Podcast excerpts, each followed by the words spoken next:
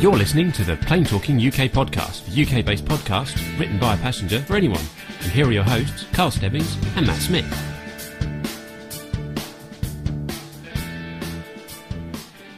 Well, hello and welcome to episode number 96 of the Plane Talking UK podcast. I'm Carl Stebbings, and joining me, uh, stressed, in my kitchen studio is Matt. Oh, good morning, everyone. Uh, uh, well, I, I, I say good morning. I really don't It's mean not a good morning at all. Uh, We, yes. we have had them, the, the, the probably the worst technical issues yeah, that I we've think so. had since I we think started so. the Yeah, live yeah. shows. And ironically, it wasn't anything to do with us. It turned out to be a fault in, in, in. YouTube for some reason. So, for those of you who, who have moved to uh, our, To our temporary, new temporary- home, yeah. um, thank you very much for your patience for sticking with us, frankly, because uh, we are now nearly an hour late. This, this is We a are. new record. This We is a new record. So hopefully those of you guys in the chat room can hear us. Uh, that would be uh, good if you could just give us a wave. Uh, good morning, good morning to everyone in the chat room. Um, Matt's just adjusting my camera. Uh, Glenn Towler, Captain Al's in there. Uh, we've got Mark Harvey. We've got Jennifer Parkinson. Masha's in there. Morning to you all. Thanks for joining us this morning. Indeed, yes. I think I think we should really crack on before I know. anything else goes wrong, don't you? So before anything else breaks or blows up or explodes, um, we're going to start the show as we do each week with our rundown of the weekly news from around the world. Sorry, and Now what are you doing? I'm just adjusting something. Don't, don't. oh no. So if you're ready, Matt, Oh, oh yeah, why not? let's Yeah. go.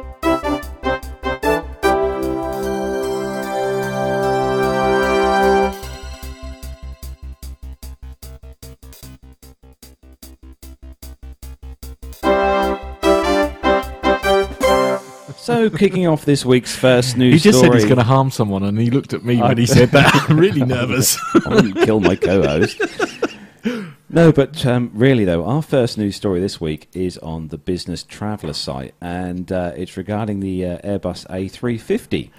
And the headline: "What you need to know." Uh, Okay. the A350 XWB aircraft is the next generation aircraft from Airbus. It has a number of different configurations, and with its newly announced ultra long range uh, configuration, the A350-900 is able to perform flights of up to 19 hours in duration. Blimey. Uh, the uh, AX, uh, A350 XWB offers efficiencies for airlines uh, ordering it according to Airbus. Um, these are as follows. It offers a 25% fuel in, uh, improvement in uh, efficiency and 25% uh, lower seat mile cost uh, compared to current uh, aluminium or aluminum, as our American friends call it, long range competitors such as the 777. dear. Oh, Uh, the A350 XWB is powered by the new fuel efficient and quiet Rolls Royce uh, Trent XWB engines. Uh, every uh, seat offered, the A350 XWB uh, burns 9% less fuel than the 787 9. Wow. That's unfortunate for Boeing. The uh, fuel burn advantage combined with lower maintenance costs uh, Mm. and operating costs per seat uh, makes it uh, slightly better than the uh, 787 That's scary.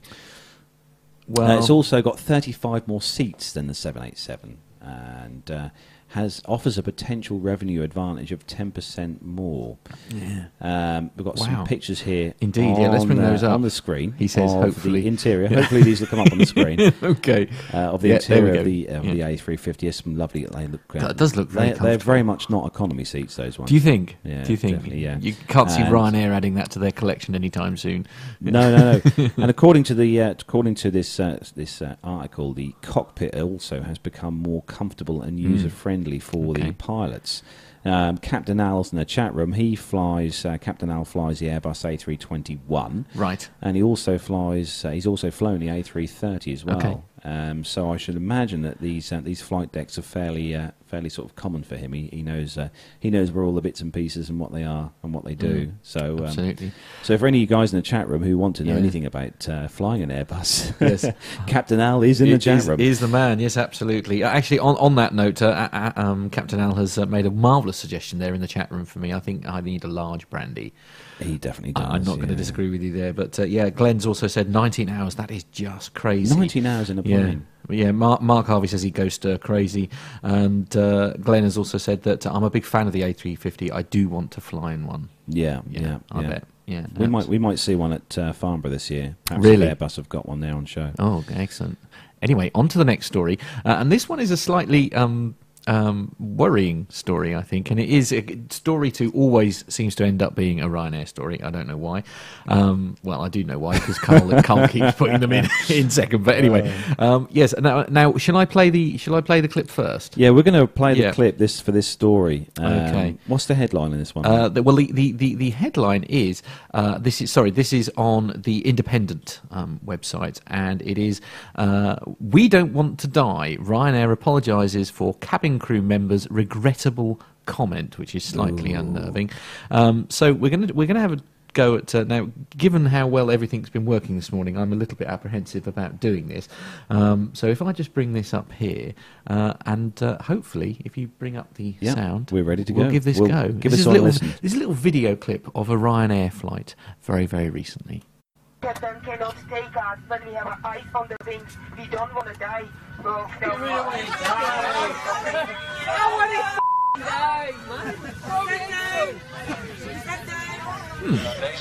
Captain Indeed. take us when we have ice on the wings. We don't want to die. Oh, no. Well, that's that's lovely, isn't it? so there we, I don't I really can't know believe what what you just said. No, there. I know. I say so. Ryanair have apologised for a regrettable comment made by a Ryanair cabin crew member in the heat of the moment. A short video clip, which we've just played to you, which was shared on Facebook, appears to depict a cabin crew member explaining that a plane cannot take off due to ice on the wing, which she appears to joke about that we don't want to die. Now, those are not words you want to hear. We don't want to No, die. no, I don't think anybody, you know, there are few in this world who actually wish for that to oh, happen. I think a representative for Ryanair told The Independent that the company will be speaking to the crew member involved and apologise for the regrettable comment she made in the heat of the moment. Passenger Ella Ryan posted the short clip on Facebook where it has been viewed over 16,000 times in 17 hours. The video appears to have since been deleted from Facebook, um, but it has been republished widely on YouTube, on YouTube and other video sharing websites. Ryan um, was on a flight from Glasgow to Dublin, which had allegedly been delayed almost eight hours. Ryan described reaction to the cabin crew members' comments as absolute mayhem, and I don't blame them. That is a, a That is horrific amazing. story. Uh, but yeah. Hopefully, you, hopefully you guys in the, in the chat room heard that. Yeah, or, or sort of uh, Yeah. understood that kind of um, uh, you know that uh, I don't video there. I, I just don't understand why. Just why? Why would you do that? Why? Why, why would you say that out loud? I, I mean, mean, when- it- it- you know, I, I get the whole heat of the moment thing, but it's just surely there must be a filter somewhere in your head that if you're about to take people up in the air. Uh, and it's you know flying conditions are not ideal. Why would the word "die" appear in your vocabulary in any way, shape, or form when speaking to? Oh, I don't know. That's a, that's a very strange. Mark thing. Harvey's in the chat room. He's put uh, heat of the moment with ice It's on, on the wing. Absolutely. Maybe that moment Oh, should have been pumped outside to. Uh, I mean, I, out the I couldn't imagine for one second that uh, Captain Al would, uh, would would be on the flight deck and or give a, a PA a, a kind Uh, of, no. uh, um, you know, um, good uh, good afternoon, ladies and gentlemen. Yeah. Uh, we'll be taking off soon once the uh, engineers have put some sellotape on the engines. Yeah, 'cause one of absolutely. them's fallen off. Absolutely. Yeah, yeah. bit of blue tack that always Bit works. I can't imagine also the legend that is Pilot Pip doing anything No. stupid either. and not not when it comes to stuff like that. Just bizarre story. Just a bizarre Oh, story. no, it's Yeah. good. It's good. Anyway, on so to the moving next. on to the next story on the business traveller site. This one is a bit more, uh, a bit more low key. Okay, good. Uh, so the headline: British Airways considering more A380s, um, which is good because we were covering stories earlier on that were saying that the 380s were going to uh, sort of um, Yeah, you lack of know, sort interest, lack interest. yeah. So British Airways owner IAG is looking uh, into the possibility of expanding its A380 fleet beyond the 12 it already is operating or has ordered. BA received its first A380 in July 2013 and currently has 10, uh, with the final two to be delivered uh, later this year. Destinations served by the aircraft include Singapore, Hong Kong, Johannesburg, Miami, San Francisco, Los Angeles, and Washington, D.C. It configures the aircraft in four classes with 14 seats in first on the main deck, followed by 44 Club World seats in a 242 configuration. Then there's 199 World Traveller seats in a 343 layout, or economy as we most people hmm. call it. Uh, the upper deck has a further 53 Club World seats in a 232 layout, followed by 55 World Traveller Plus seats, also configured in a 232 layout. And then there's 104 World Traveller seats in a 242 layout. Gosh. Uh, it seems that Chief Executive Willie Walsh is considering a further expansion of up to another six A380 aircraft. Uh, and he said that uh, a slot at a slot constrained airport, the A380 is useful for allowing an airline to carry more passengers per slot. Emirates has A380s on all five of its slots at London Heathrow, and it also makes sense when there is a high demand on a route. But the airline does not want to or is unable to add extra frequency. Walsh also spoke of the possibility of having the A380 enter service with fellow airline Iberia. Uh, in additional reports from the Wall Street Journal, Willie Walsh said all, he also regretted not ordering more Boeing 777-300 ERs. Uh, BA has six of these, and it would be interested in increasing the fleet size again by leasing uh, these Ah, aircraft. right. Yes. So that's good news for, for Airbus. Uh, It is, yeah. More orders for such an, uh, an Mm. airline such as BA. Uh, increasing. I don't think they'll ever have the kind of air, a 380 fleet that Emirates have because No. Emirates operate a, a, a massive amount of these. Mm, I I forget what it is now off the top of my head. Yeah. Um, but Quite a good few, news. anyway. It's good I, news. I don't know if I dare you to Google anything. I No, we're a bit terrified. I've seen one of these close up at, at uh, Heathrow as well. The 380 in BA. And uh, Mm. I don't know what it is, but the 380s in BA colours look really nice. BA, BA really colours in good. general, it No, just sort of tends to look good. quite nice, doesn't it? Okay, on to the next story. This is on the Reuters website, and the headline is Ry- uh, Wizz Air. Sorry, I nearly said Ryanair. I didn't mean that. Wizz Air aims to catch Ryanair on costs over the next year or so. Oh, this is exciting. Wizz Air expects to replace Ryanair as the airline with the lowest costs in Europe over the next year or so. The chief executive of Eastern European low cost carrier told Reuters on Monday. Um, Mr. Varadi uh, said that uh, its rivals' costs were creeping up as it flies to more primary airports and invests in customer service. Our costs keep coming down, their costs creep up. So I think in the course of the next year or so, the lines will cross, he said uh, on the sidelines of the Airline Economics Conference in Dublin on Monday. Uh, Varadi uh, was relaxed about Ryanair's plans to open up a base in Timisoara. Is it Timisoara? Timisoara? Timisoara? Timisoara Airport, yeah. Romania from November.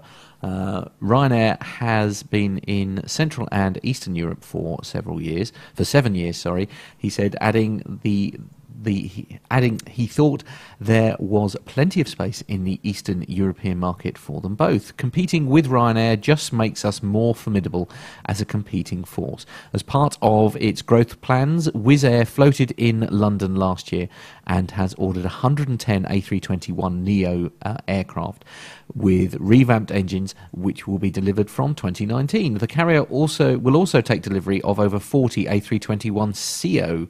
Now, what's a CO? Uh, that's current engine option. current engine current option engine aircraft option. between now and mid 2018. Uh, with regard to the CO aircraft, we would finance on the basis of sale and leaseback, but with the Neo, we would take a more diverse view of financing, Varadi said.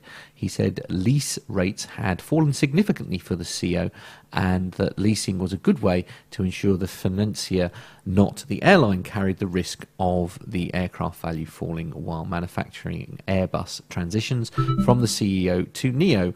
But this is two, three years down the line, so we have time to take a view on, on what to do. He said, referring to the financing for the news. I'm ever so sorry, that was a very badly written report. I'm very disappointed in you, Reuters. Uh, that was not the easiest story to read because having to change it as we fly, but uh, literally in this case. Literally, yeah, yeah.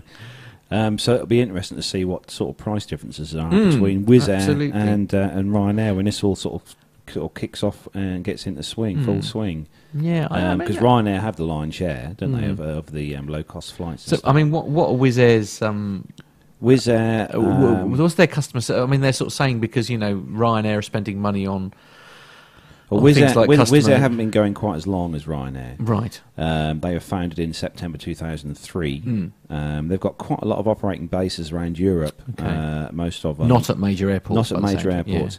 Um. But then Ryanair have only really uh, they're you know they're only sort of operating either out of Luton or out Mm. of um, But Ryanair Stansted. into a lot of Admittedly, is a major obscure Yeah, but then that's how they get the costs down, isn't Mm. it? Essentially by doing exactly that. So they fly, fly, and Wizz Air are no different. but At the so- moment, they've got 116 destinations, Right. Wizz Air, Okay. uh, with a fleet size of 64 aircraft, Ah, um, which are made up of all Airbus aircraft. Uh, Okay, they've cool. got uh, they've got A321s. yeah. Uh, they've got a few of the, a couple of those A321s, like Mm. what uh, Captain Al flies, Yeah. and they've also got uh, Airbus A320s as well. Ah. Uh, got 61 of those. Um, but yeah, it's I mean it's be interesting to see because Wizz Air are, are operating uh, into UK obviously. Hmm. Um, it'll be interesting to see if they can compete with Ryanair Mm. to, to other destinations Yeah. and what extras they charge as well because that's that's the thing that makes a difference. Mm. Cases, suitcases, and stuff, carry-ons, how much they're going to charge for ancillary. So if they make that stuff. cheaper, then then there is a possibility that people will choose Wizz Air over Ryanair just because they want to take. Service might be them. better.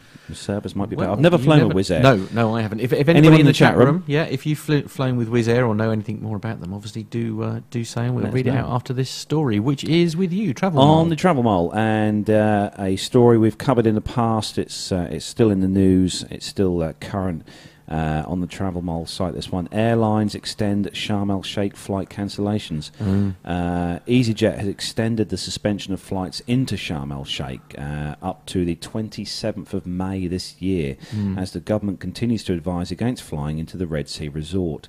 EasyJet said cancelling flights now would provide some certainty for passengers booked to fly to Sharm in the spring and early summer. It means that the airline won't offer flights to Sharm over Easter holidays, and families already booked on these flights will have to defer their travel plans to switch to another destination or another airline. However, the airline might resume services in time for the school half term break in late May if the government lifts its ban on flights between the UK and Sharm. BA has also cancelled its services up to and including March 26th. The Department of Transport ordered airlines to cancel all regular services to the popular Egyptian resort last November after it was found that a bomb uh, that was uh, thought to have brought down the Russian holiday jet that had been uh, had the uh, device smuggled on board. Uh, it says that flights cannot uh, resume until it is satisfied the airport has adequate security Mm. in place. Good. Passengers have booked uh, to travel to Sharm with EasyJet up to May, uh, the 27th, can arrange for a voucher for the original value of the flights to use towards alternative flights or receive a full refund. Uh, the airline suggests trips to alternative destinations with good availability, including the Canaries, Cyprus, Malta, Ah. and Morocco.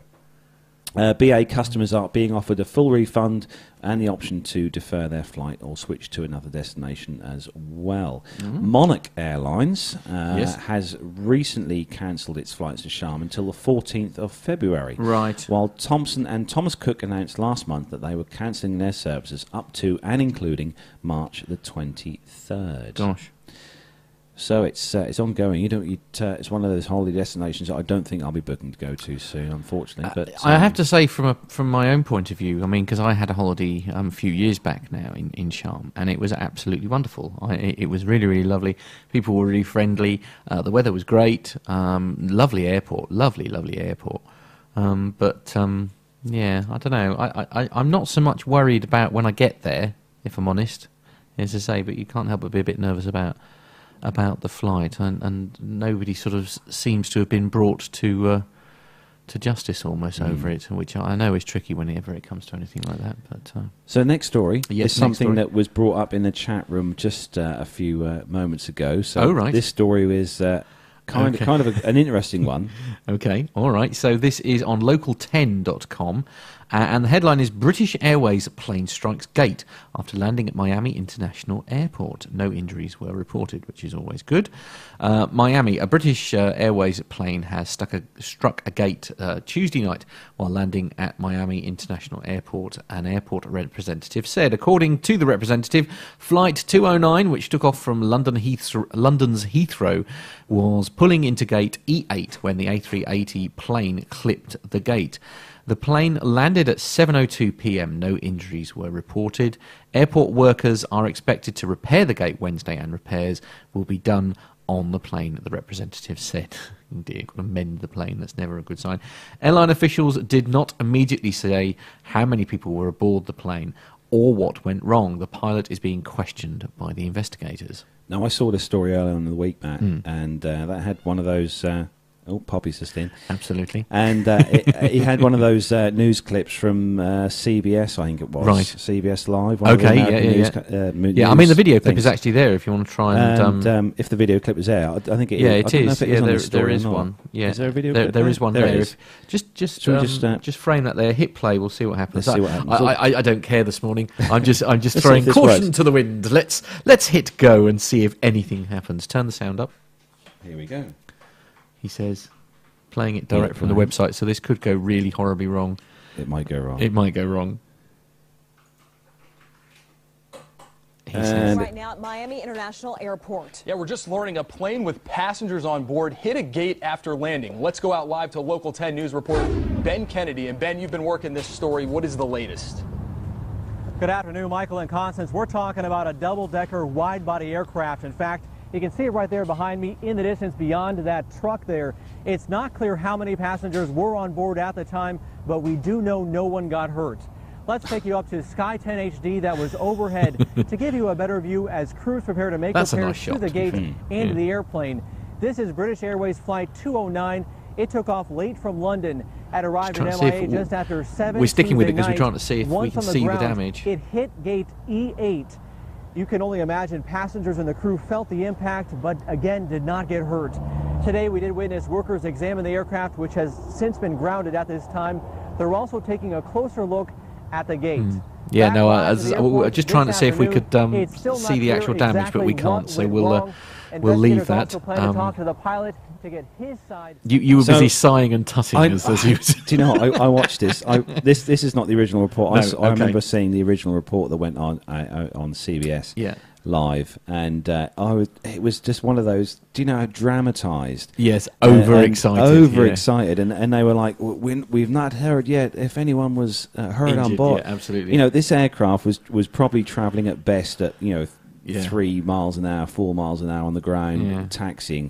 Do you, you know. It, it's, Yeah, ex- oh, it's just- exasperating. It's, Yeah, cringe-worthy. Yeah, news. absolutely. It is cringe-worthy news reporting. I think Trying to make something out of basically, a, you know, a, a 4.1 mile an hour I crash. Yeah. I mean, on that video, you could see that there was some slight di- uh, damage to the um, to the nacelle, the actual Yeah. front car- you know, Okay. covering of the air, the uh, engine. Right. Uh, you know, it wasn't ripped off, or No, you know, no. there wasn't you know No. people hanging out the It, windows. it might need a little bit of a, you know, a respray Yeah, now. But yeah. uh, yes, so. Uh, Yeah, it's just you know, it's just one of those stories that, that really annoys me when they Yeah. because it doesn't help for people who are who've got issues with flying. Mm, You know, yeah, you know, are, are scared like of that, yeah. flying.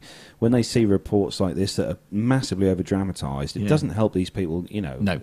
Enjoy No, their agree to- flying. So. No, indeed. Moving on off my soapbox and on to Flight Global's website and the headline Lufthansa's first A320 Neo new engine option arrives at the Frankfurt base. So Lufthansa's first Airbus A320 Neo has arrived at the carrier's Frankfurt base uh, following a delivery flight from Hamburg. Uh, the Pratt & Whitney PW1100G powered twin jet, uh, registration Delta Alpha India November Alpha, arrived at the hub around uh, quarter past two in the afternoon. Uh, having departed Airbus's Finkenwerder plant, the airline confirms. Uh, Lufthansa formally took delivery of the aircraft on the 20th of January. It plans to put the aircraft into service from the 24th of January, beginning with uh, Hamburg and Munich routes. This is great. This is uh, obviously this is the new engine option. So this is the A320 um, standard uh, A320 with new engines to give it Right. a bit more Yeah, fuel yeah. efficiency. And um, it's Hence nice that, uh, Neo. yeah, hence Neo. I'm yes. getting there. I'm slowly getting Neo, there. new engine option. Yes, CO, yes. current engine option. Yes, good. And it's it's great that they- they've they're, they're started getting these out now because a lot of airlines have ordered these um, these ne- Neos. Mm. So it's great that uh, Mm. Airbus have got their first one out to Lufthansa. There, there- there's a little discussion going on in the chat room. Uh, I don't know what's if that discussion about? Yeah, the, the discussion about the previous story that. Oh, okay, yeah, okay. absolutely. Uh, Neil had put that he'd seen some Facebook um, posts about BA stating the cabin crew didn't give a damn. Mm. I've never had any issues flying BA in terms of hitting gates or unhappy cabin crew. See, Alan's Alan's got the the insider info. Uh-huh. Alan's uh, Alan's put in there that, there, that a replacement nacelle was flown out by an Antonov yesterday. Oh, do. See, that's good. Good having having someone who knows as knowledgeable Yes. as Al, who knows everything that goes on Yes. in the world. Splendid. Can't wait. Yes. When's he coming on again? I don't know. When I've got my new tower, I think that's the next time we'll we'll dare a scope a, a Skype call. I think. Oh, right, okay. anyway, yes. Next on story. to the next story. This is on the Thorne Gazette. You do worry me as to where you spend your time looking for I these know. stories. Uh, one of the world's biggest planes lands at Robin Hood Airport. Oh wow! Uh, hence the Antonov look. On the picture actually- there. Yeah, it is actually Yeah, yeah, it's there, yeah, yeah. Um, sorry, they were talking about it in the chat room. That's what. That's why um, a replacement nacelle was flown out by Antonov yesterday. Ah, it's flown out. Uh, no, well, that's, no, this is flying into Robin Hood Airport. Ah, right. Okay. Yeah, this is different one. Concentrate, Smith. Uh, Concentrate, right. Smith. So there's one of the world's biggest aircraft has landed at Doncaster's Robin Hood Airport. The Antonov 124 is the largest military transport aircraft in the world and touched down at the airport earlier today. For 30 years, it was the the world's largest aircraft gross weight production cargo plane and second heaviest operating cargo aircraft, behind the one-off Antonov AN225. The Antonov AN225 has also landed at the airport and was filmed at Robin Hood Airport last November. Only one AN225 Mriya was ever built by the company Antonov, and the giant of the skies has made several visits to Robin Hood in recent years. What goes on there then that they, they moving big cargo, I guess? Uh, it must be something something big, heavy there. Do you think? Yes. Yeah. I mean, you've got the picture on the. You can put that picture on. yes, the, I uh, will. Yeah, okay. There we go. Yeah. Pop that one on the screen you'll, be, uh, for the guys in the chat room. Be able to Yeah. see this. Not that the one, that one, Antonov- sorry. There we go. Antonov Gosh, that is a one two four. Yeah. I mean, that's got some serious wheels on there. It has. Yes, I think that. what an undercarriage that is. Absolutely. I've never heard you say that phrase before. I've never seen one of these. Never, never seen one of these close up before, but I would No. Mm. love to see one of these Antonovs because they are such a humongous aircraft. Uh, There's probably not. Um, There's probably not um, a, at the air shows. There probably isn't a landing strip big enough to take it. Uh, I'd love, you know, I'd love to see one of these configured into passenger. 'cause You would be able to carry God, some Mm. how many, how serious many amount people of do you think in that would hold? Well, the 225 is bigger. The Antonov 225 is even bigger than the 124. yeah. Uh, the 225 is, is the largest transport uh, category aircraft in the world. It's Hmm. cool. huge. I'd love to see that one uh, with, with passengers and stuff. Uh, everyone, the chat room's still going there. Well done. Hello, everyone. Been there. They're still there. We're still we're still broadcasting. We're still here. Yes, absolutely. Uh, It's a, a miracle has occurred. Right, so next story then is on Flight Global site, and the headline Southwest orders 33 737 800s and up gauges 25 737 700 orders. Matt's looking worryingly at the screen. Southwest Airlines has ordered an additional 33 uh, 737 800s and converted its remaining 25 737 700 firm orders to the larger variant. We have increased our orders uh, for the future for our dis- uh, delivery schedule to support our recent decision to accelerate the retirement of our 737 Classic fleet to no later than mid 2018, said Southwest Chief Executive Gary Kelly. This decision is expected to reduce the operating costs over the acceleration period and improve customer experience with a better on time performance and Wi Fi equipped 737 aircraft. Southwest is expected to discuss the order in greater detail in an earnings call later this week. Uh, it says that the revised delivery schedule will increase its uh, uh, aircraft capital commitments by 400 million after 2015. The airline ended 2015 with a fleet of 704 aircraft. My word, that's a lot of aircraft. is, yeah. After taking delivery of 19 new 737 800s and 24 pre owned 737 700s. Uh, the Dallas based carrier also retired four of its 737 classics. A revised fleet plan shows that Southwest expects to take delivery of 36 737-8s this year and 35 in 2017 and 18 in 2018.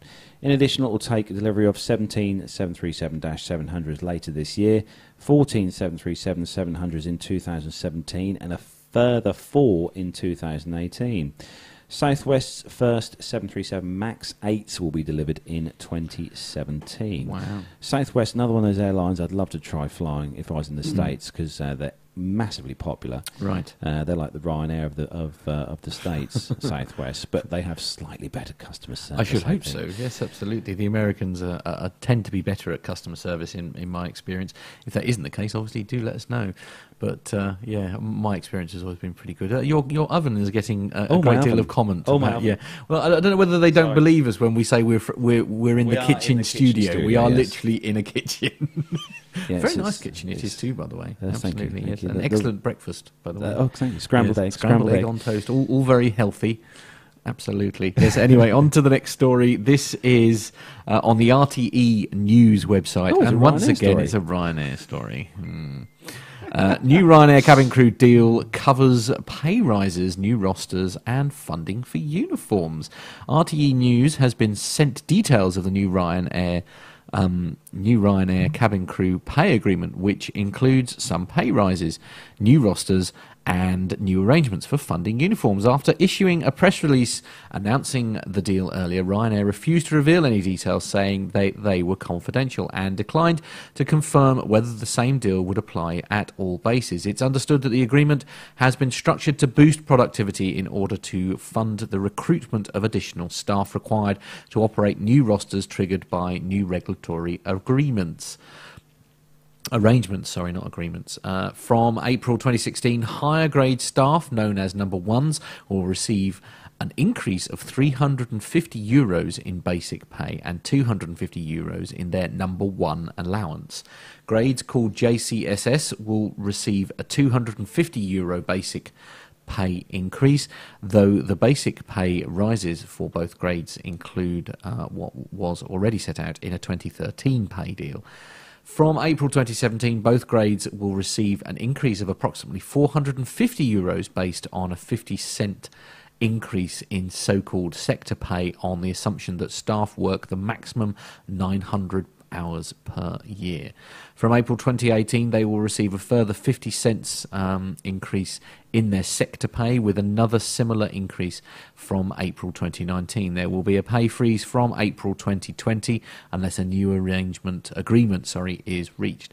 Cabin crew retain their 400 euro Unimed allowance for uniforms, uh, renewal of IDs, and medical examinations. If Ryanair crew accept the deal, contractors engaged through employment agencies will receive a 2 euro per hour increase by 2019 in four 50 cent phases. However, that increase will include the planned 40 cent increase already projected in the 2013 agreement.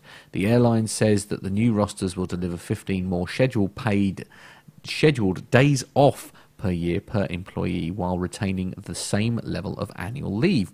However, the company reserves the right to schedule staff in the event of operational disruption. It also points to significant promotional opportunities as the airline hires additional staff to crew 300 new planes currently being purchased. Up to now, new recruit, recruits paid for their own uniforms but received a 400 euro annual allowance to cover those uniforms, renewal of IDs, and medical examinations. Ryanair is currently rolling out a new cabin crew uniform.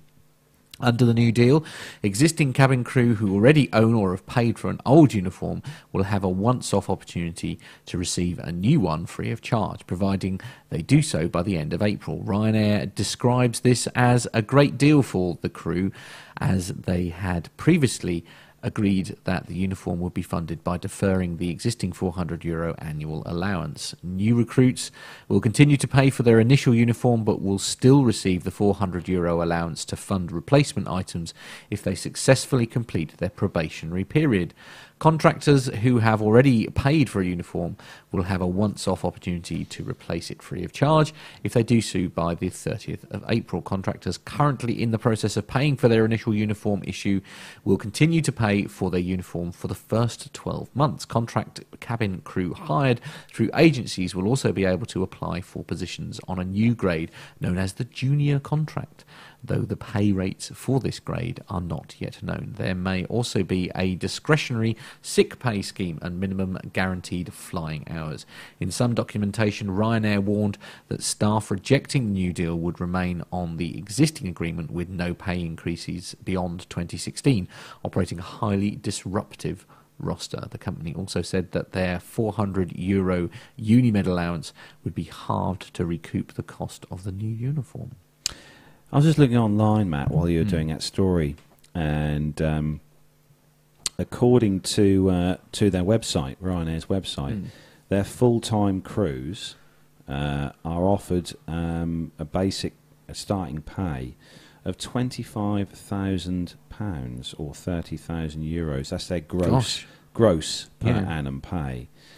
Um, so I suppose you, is that the twenty five thousand gross? You've got to take your tax and stuff off that. Right. So I don't know what that would work out after tax Mm. uh, a year um, for for the cabin crew. Um, and it's, I'm just looking on there. They've got uh, a fixed term, flexible contract for three years with a cabin crew agency. Right. And yeah, I'm just looking on the website here. I mean, they make on the website that they sort of play, play it as being quite a, a you know a, a good Yeah. good thing. Well, Um, and yeah, it, that will remain to be seen if the deal gets get, gets accepted, basically, doesn't it? hmm, hmm. If not, there could be strikes by Ryanair crew. How ironic would that be? but they are recruiting now. Actually, Ryanair are recruiting on their Ooh, website splendid. now. Shall we apply? If, uh, you, you got and their pilot recruitment as well. Ah. Uh, yeah, they've got uh, a pilot pilot recruitment part as Ah. well uh, to fly their fleet of seven three seven 800s uh, that, they've, Mm. that they've got. Obviously, uh, it doesn't say how much their pilots are on. Um, but you've got to have a minimum of three and a half thousand hours flying time Gosh. uh, before you're taken on um, by by Ryanair. what's the what's the normal? Is that is that higher than normal? Is You'd that have to ask Al that one. Yeah, absolutely. Al Al would know. Uh, yeah, Al would know that one. Well, hopefully But he'll it- come back to us um, in the chat It, room. a it doesn't say, unfortunately, it doesn't say on their website how much their uh, their pilots are paid Okay, uh, on their website. So probably um, probably not enough if you speak to the pilots. I would imagine so. Yeah, yeah, yeah. Absolutely. Obviously, Anyway, Al, Al's paid millions, of course, he flies right. for Royal and, Jet. and worth absolutely Yeah. every single penny. Yeah, Al, Al, is, Al is obviously a millionaire because he flies. He, he, like I said, he flies for Royal Jet. Well, quite right. Yeah, Yeah, yeah. Next story then on Flight Global's site. He'll say something in the chat. He will. Yes, abuse Uh, is forthcoming. I. I fear. On uh, Flight Global, then, uh, Gulf Air ups A320 Neo orders but cancels new A330s. Oh. So, Bahraini flag carrier Gulf Air has confirmed its future narrow-body fleet plan, adjusting a previous order with Airbus to sign up for an increased fleet of uh, Neos, new engine option A320s and A321s. Uh, they're to be delivered from June 2018, and the new assets will include 17 A321 Neos and 12 A320 Neo aircraft, with the deal worth an estimated $3.4 billion. No engine choice has been announced yet, though. Uh, during uh, detailed uh, investor or during detailed uh, chats uh, in Bahrain International Air Show, uh, the development builds on a 2012 order for 10 A320 Neos and also replaces an earlier commitment to acquire six A330-300s. Uh, speaking at the uh, the Bahrain International Air Show, Airbus chief executive Fabrice Brégier confirmed that the uh, net gain of 13 aircraft with the customer. The planned A330-300s were axed after Gulf Air opted uh, to base its wide-body strategy on the use of a future fleet of up to 16 Boeing 787s. Uh, the carrier announced a switch from this uh, Dash 9 to the Dash or Dash 8 to the Dash 9 version uh, immediately before the Airbus deal was confirmed. Uh, Gulf Air will use the Neo series aircraft to replace its existing fleet of 22 A320s and A321s. And he said that uh, using the Neo will provide a future network expansion opportunities, both regionally and uh, European, and to the Indian subcontinent, the airline said. Meanwhile, Al Musallam says Gulf Air expects to conclude talks with Bombardier within the next couple of uh, months about a planned order for 10 C series narrowbodies.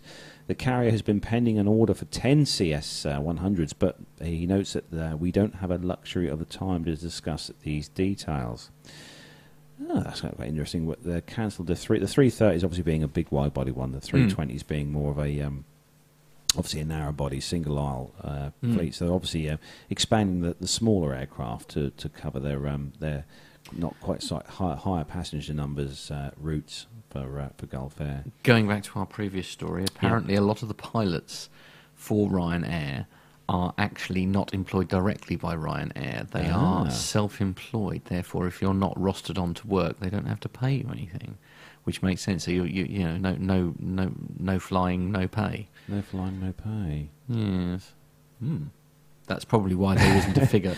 Royal Jet pay the going rate for highly talented, highly skilled, and customer focused pilots with a sense of humour. Splendid. He is officially minted. We so need to get on board a Royal Jet flight. We do, with absolutely. Captain Al at the helm. Absolutely. I can't think Yeah. of anything more exciting. Anyway, the final story in this commercial section.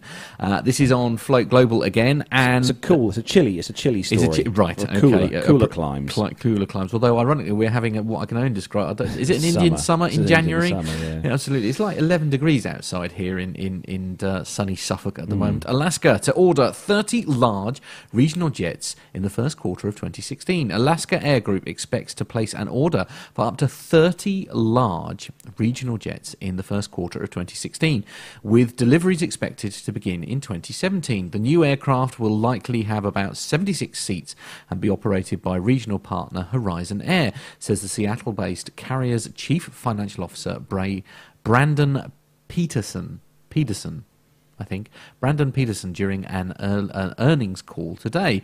Those aircraft would partly replace capacity lost as Horizon returns 15 leased Bombardier Q400 turboprops in 20. Bombardier! I keep doing that. I'm so sorry. it, I love Uh, it. Q400 turboprops in 2018. He says, We are in the final phase of a regional jet campaign, says Pedersen. Our intent is for those aircraft to be flown by Horizon if their pilots and flight attendants approve changes to their collective bargaining agreements. Voting is taking place now, he says. Executives do not say what type of aircraft Horizon is considering, except that they plan to outfit them with three service classes. That would uh, align the new aircraft with Alaska's Boeing 737s and its em- Embraer 175s operated by SkyWest Lines. Both of those aircraft types have economy and first class cabins, but Alaska announced in December 2015 that it will begin installing premium economy seats in both types later this year. Pedersen and other executives say more large regional aircraft will enable Alaska to continue adding profitable, profitable medium range routes to its network. Large regional jets have more range than the Q400s and are more comfortable for passengers and have a lower trip cost on stages of more than 400 miles, Pedersen said. This is an area where we see plenty of room for profitable growth in 2016 and beyond, adds Alaska's Chief Commercial Officer Andrew Harrison. The new aircraft with the 76 range, with 76 seat range, include current generation models like the Bombardier CRJ 900 and the E175, and the next generation models like the E175 E2 and the Mitsubishi MRJ 70. Executives say they are not seriously considering an aircraft with 100 seats, just such as the Bombardier CS100. We have thought about it uh, right. Uh, we have thought about it, but right now we are moving towards a 76-seat regional jet at Horizon, says Pedersen. Regional partner SkyWest already operates five E175s and eight Bombardier CRJ700s for Alaska. However, all eight CRJ700s will be removed from service in 2016 and replaced by 10 new E175s, Alaska's fleet plan shows. Although Alaska intends to begin operating regional jets under its Horizon division, Pedersen said SkyWest will continue to operate some regional jets for Alaska. So the Bombardier Q400, this- the 400 Mm. series, it's been uh, Bombardier's best-selling Mm. uh, version of the aircraft. Um, you can buy one of these at a unit cost of around twenty-seven million dollars. Lovely. I know. um, How- How's that lottery win coming along? well, it's, Yeah. it's taken a long while. Uh, in a single class, seventy-eight passengers. Right. So it's you know it's a Mm. small amount of power, but great little aircraft. And um, I'm just reading, it's got powered by the Pratt and Whitney uh, PW150A engines. Can fly at 414 miles an hour, or Wow. that uh, in knots that's 360 knots. Okay. Uh, has a range of four, uh, 1,362 nautical miles. Gosh. Um, but no, great aircraft uh, there from Certainly is. Bombardier, Yeah. and uh, there's also they've also um, penned in to have a, uh, a, a a water bombing version of these for carry, you know, for, Oh, uh, for fires out and fires stuff. and Yeah, stuff. oh, cool. yeah, so Yeah, it's no, pretty cool. good idea, yeah. So that's where we're going to bring the commercial section of Certainly the is. show Yeah. to a close. We have got some military news coming up next, and also a segment from Pilot Pip. Yeah, in fact, we're going to do the pilot pip segment. Are we gonna do it now, Yeah, we're going to do that Okay. now. Yeah, and then that, while we, while we have a quick cup of tea, and then we can bash on because we're we're going to be, be a slightly shorter show, I think, Yeah. because of our technical problems. So, if uh, the technology holds out, uh, if you are ready, ladies and gentlemen, it is time to welcome Pilot Pip into the studio. Plane safety from the flight deck with pilot Pip.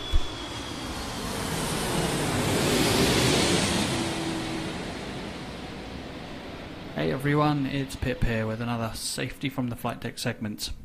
And today, just want to have a very quick word about call signs. Now, the sort of call signs you'll probably be familiar with are things like Maverick and Iceman and Ghost Rider and other very cool, very sexy call signs like that. But unfortunately, the call signs we use in the boring old civilian world really aren't that exciting or sexy. Usually they just consist of letters and numbers, and if you're lucky, maybe you've got a, a sexy sounding airline name or other sort of call sign, but they're pretty mundane usually, and necessarily so. Now, most airlines use their own name as part of their call sign, so EasyJet, for instance, use Easy123, or United will use United, Delta, Ryanair, Virgin, Lufthansa, most of them just use their own names.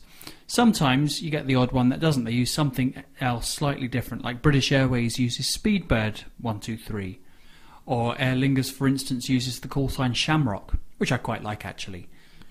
And then that's usually preceded by a number of letters and or numbers.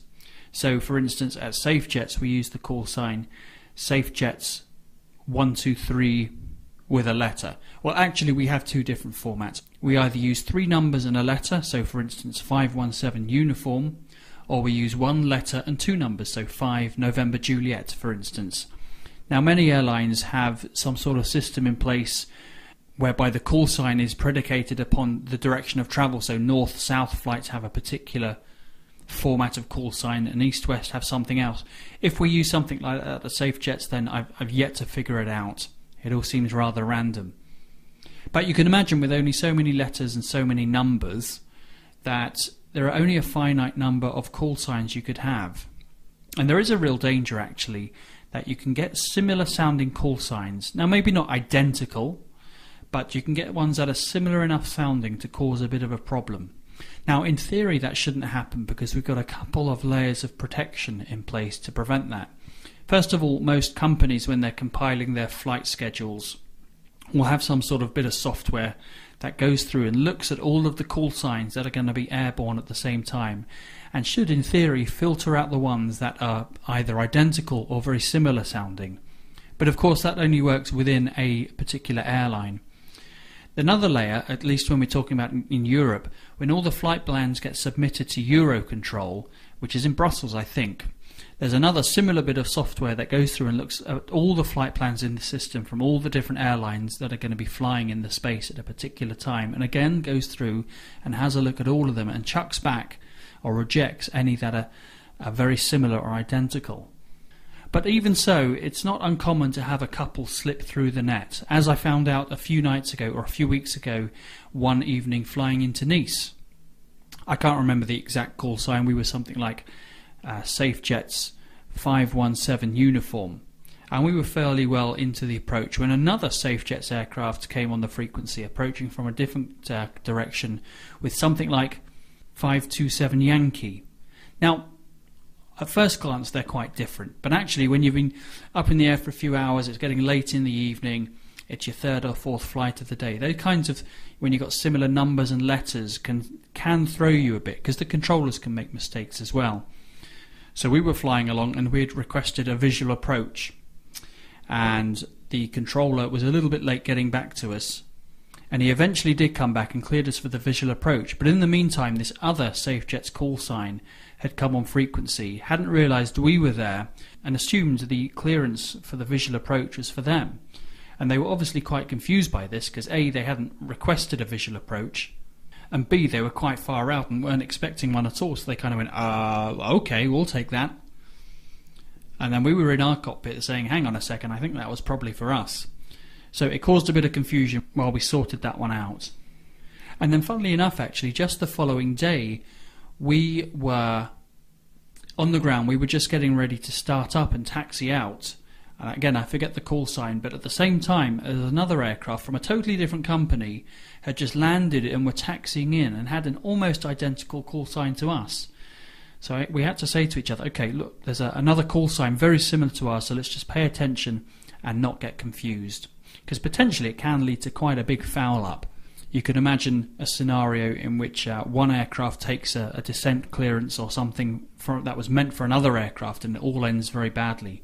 In fact, the, the the most amusing one I ever had was quite a few years ago. It involved two British Airways call signs over London, both Speedbirds, and they had it was an almost identical call sign. I don't remember at all what they were, but they were very, very similar, and it was really starting to cause a bit of confusion. So eventually, the controller, very switched-on chap, he said, uh, "Do you know what? Speedbird at flight level 300 heading west. From now on, I'm going to call you John. Other Speedbird at level 150 heading east. I'm going to call you Bert. Got it?" And they both came back and said, "Yep." Right, John, you descend flight level 100. Bert, you turn right and climb level 280, or whatever it was. And it was all very amusing for a while, the controller calling them both John and Bert. And eventually, of course, one, uh, one call sign left the frequency to another sector and everything went back to normal. So just yet another of those little little gotchas that are out there waiting to bite you in the butt. So it's important to always be paying attention. But like I say, most of the call signs are very boring. Our one's very boring. There are only a few good ones. My favourite one, there's a, a cargo company here in the UK which uses the call sign Neptune, which I think is fantastic. There's another one out there that uses Night Star. I like that very much. In fact, you even quite regularly hear on frequencies sometimes the call signs Batman and Blackadder. Now, I don't know quite who's using those call signs, but I'm very jealous. Uh, Blackadder, if you don't know, for those of you not in the UK, is of course a reference to a very well known uh, UK comedy TV programme.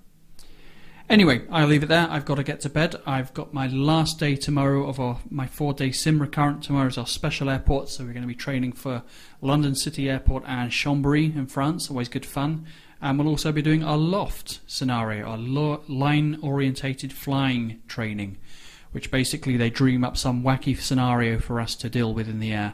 Sometimes it's very run of the mill, passengers has a heart attack or something like that, or other times it can get quite wacky. But I need to go and get my beauty sleep and be ready for that. So until the next time, until the next segment, I'm going to hand you back to the boys in the studio. So over to you, Carlos and Mats.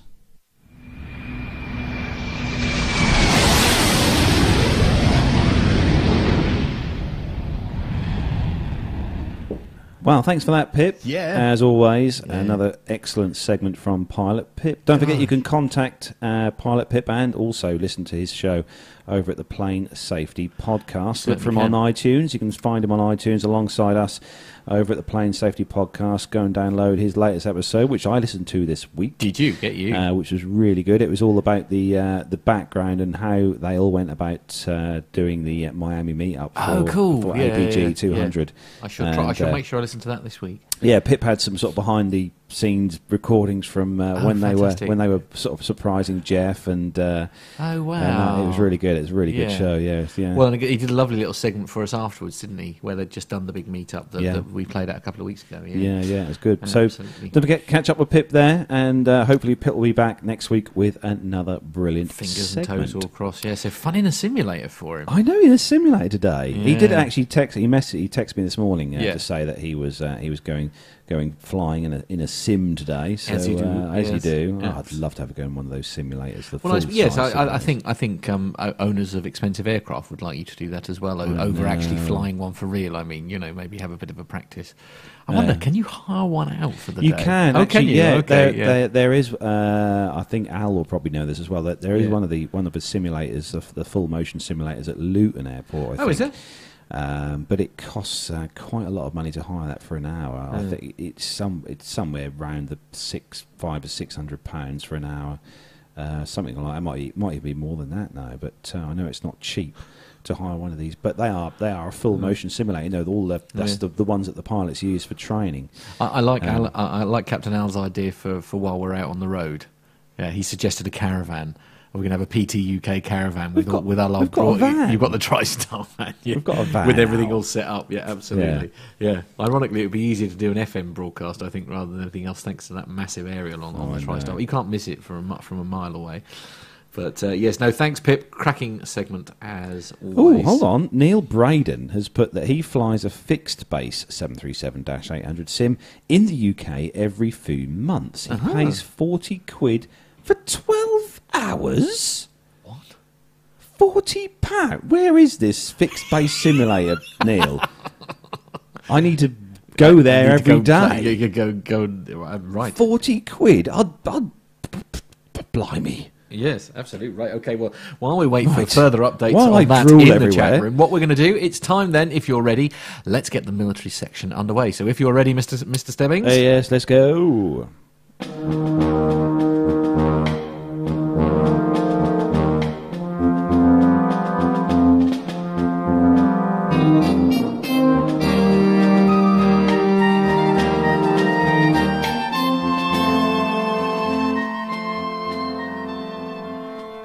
So the first story uh, for the military segment this week on Flight Global, and the headline: UK eyes potential for in-flight refueling of helicopters. That's a story I found a couple of days ago, and it's um, it's pretty awesome. There's a picture. I don't know if it's on this particular news story, uh, but they had a picture of uh, kind of refueling. Uh, Going on, you know, in air of helicopters. Of is- helicopters, it's yeah. amazing Yeah, to see. absolutely. Because I mean, the logistical thing of controlling a helicopter Yeah, I can imagine. behind uh, a, a fixed wing aircraft. Yeah, because well, 'cause all the air, the airflows I know, it's just amazing. they? Yeah. So the UK, uh, our good old UK, where we, me and Matt are now, is exploring options for its transport rotorcraft, including in-flight refueling, as it looks to extend the operational range of its fleet in line with commitments in a new recent defence review. Released in November, the Strategic Defence and Security Review, or the SDSR, promised the UK world uh, would upgrade helicopters and transport aircraft so we could deploy, deploy further and faster and independently to meet the threats around the world.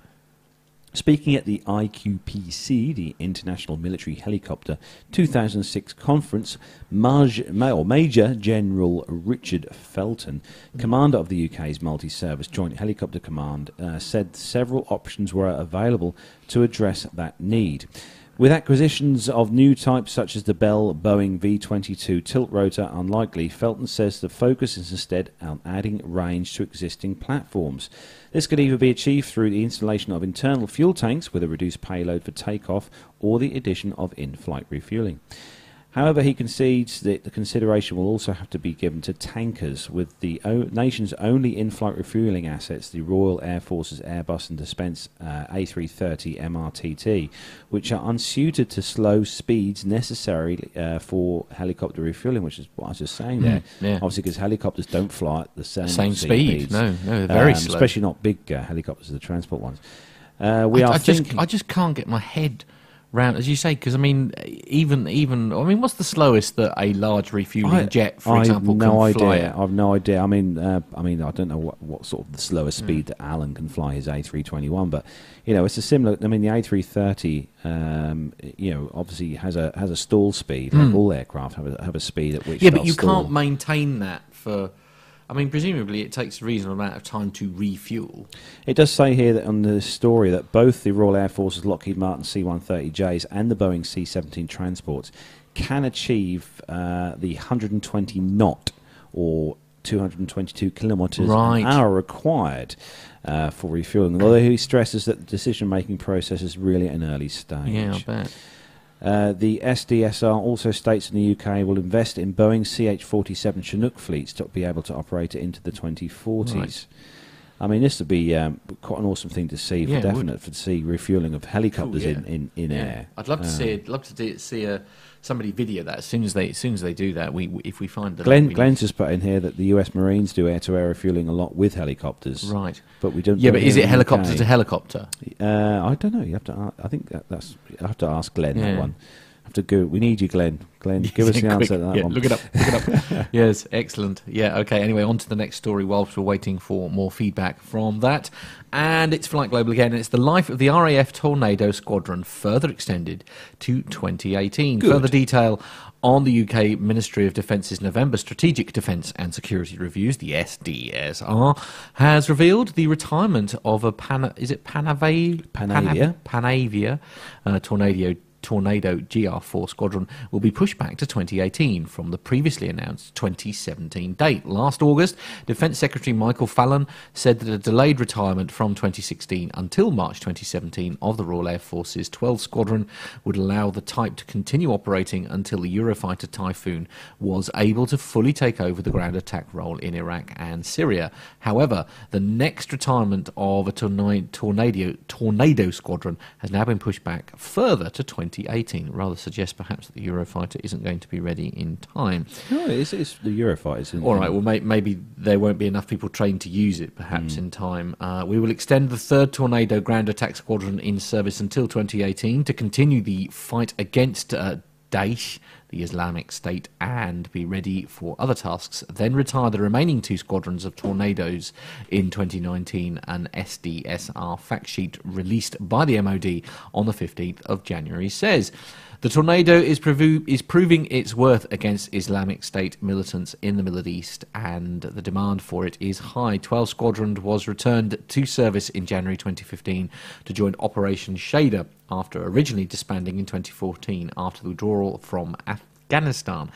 Three squadrons are required to support the operation, with one deployed at any given time, one in a preparation role, and the other on stand down.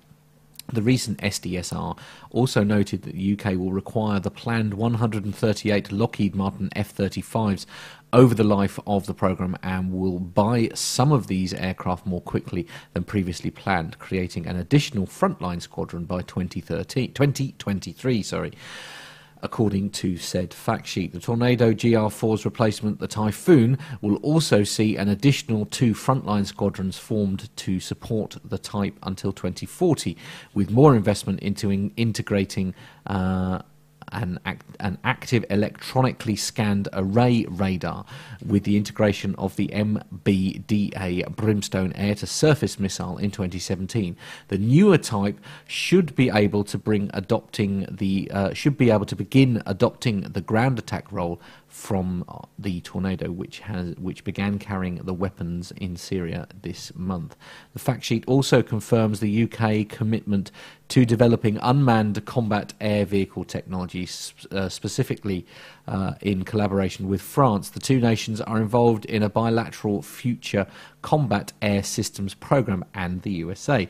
We will work with France to develop an advanced unmanned combat air system technology demonstrator and with the United States uh, to mature other high end technologies. It said, additionally, we will pursue a national technology program to maintain the UK's position as a global leader in this area. Under its Protector program, the UK will see its fleet of armed UAVs doubled in 2020, in the 2020 timeframe, from a capability currently provided by the General Atomics Aeronautical Systems MQR Reaper.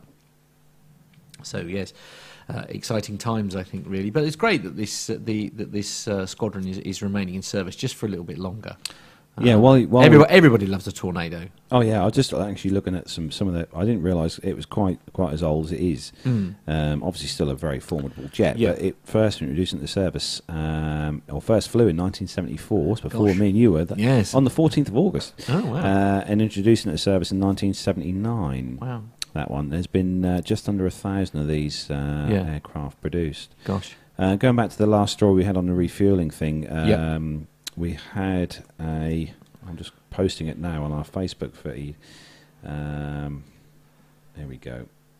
For everyone on the chat in the chat room now, if you go to our Facebook page, you'll be able to see a story there. And this was brought to us by Glenn Towler, who's in the chat room Okay. now. He's just Yep. sent us the link through.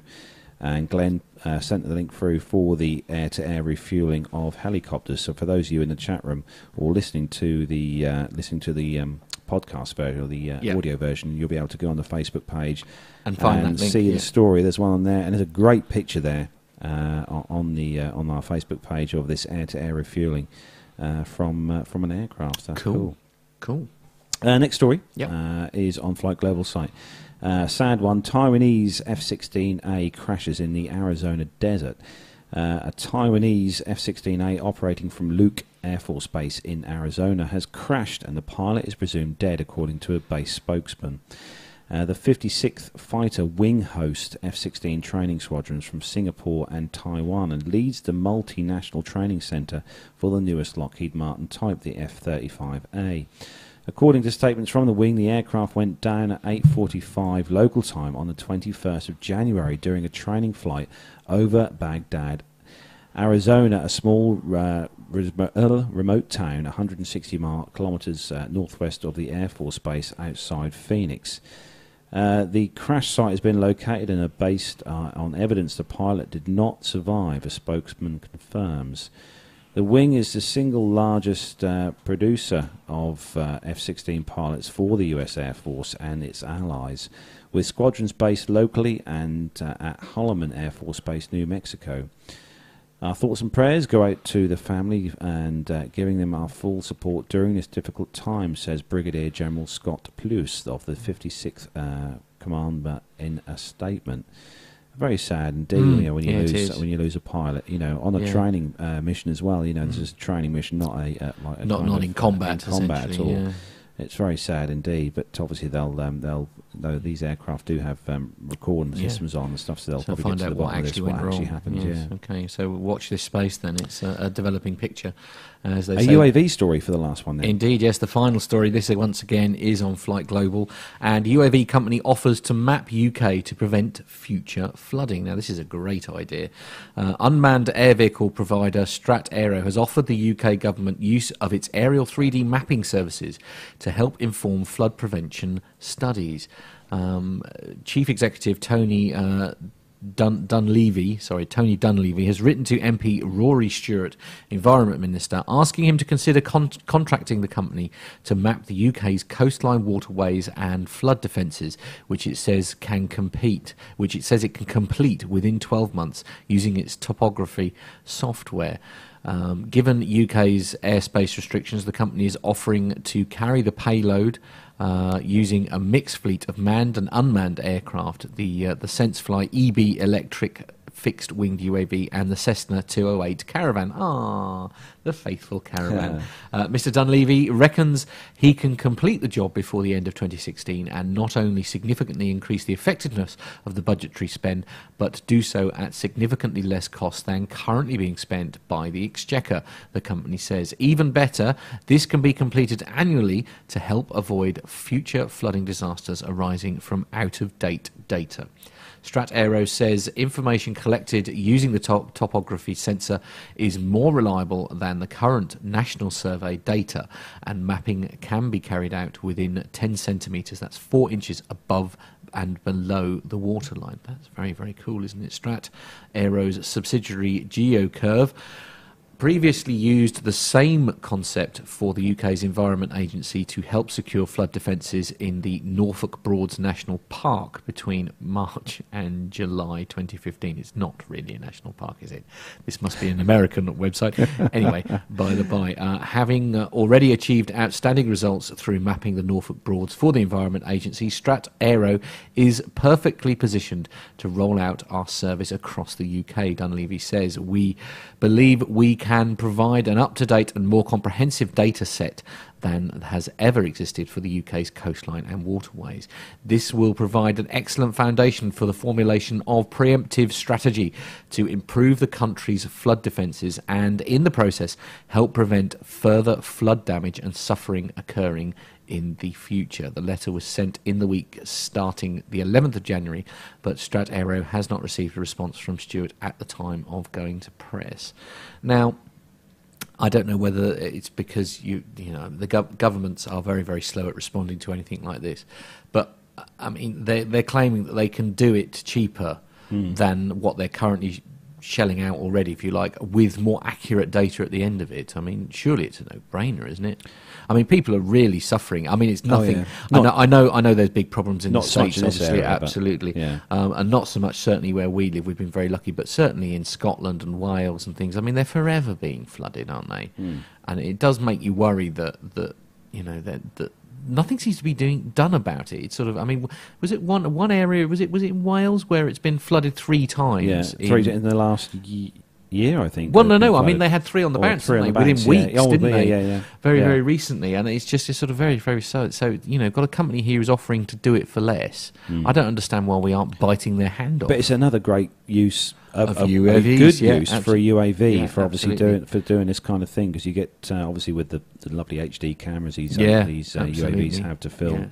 Uh, this sort of thing, I mean, you know, Yeah. it's it's a good, it's a really good use for a, for a UAV. yeah, definite.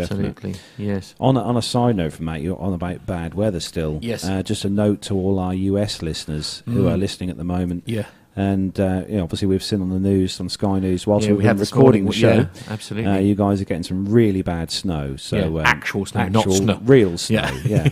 Uh, so you guys and girls out there, take care. Yeah, Obviously, it's gosh. really, it is really, um, you know, some of the scenes we've seen on there of cars going into each other and stuff has been really bad. So um, take care, everyone in the Mm. US, and uh, make sure you uh, stay safe. Really, we're so lucky, aren't we? Because Mm. we don't get tornadoes. You know, okay, w there are parts of the UK that are struggling with with um, flooding and stuff, but uh, yeah, no amazing times.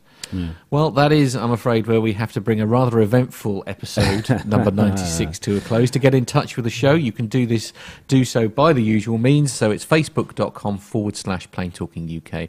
Twitter handle is at Plane Talking UK, www.planetalkinguk dot com is the website and of course if you've got any audio feedback we haven't any audio feedback No, we this haven't. week which is which we uh, carl is very, Very upset, upset. about yeah I'm absolutely he does love to get his audio feedback because mainly because it means you don't have to listen to us for quite so so long. Actually, we're just seeing horrific pictures of the White House at the moment. That's live. The White House is Yeah. actually a very white Yeah, house. Very difficult to actually see it. Yeah. But uh, yes, uh, send any feedback, audio or otherwise. Get in touch with the show. It is podcast at planetalkinguk.com.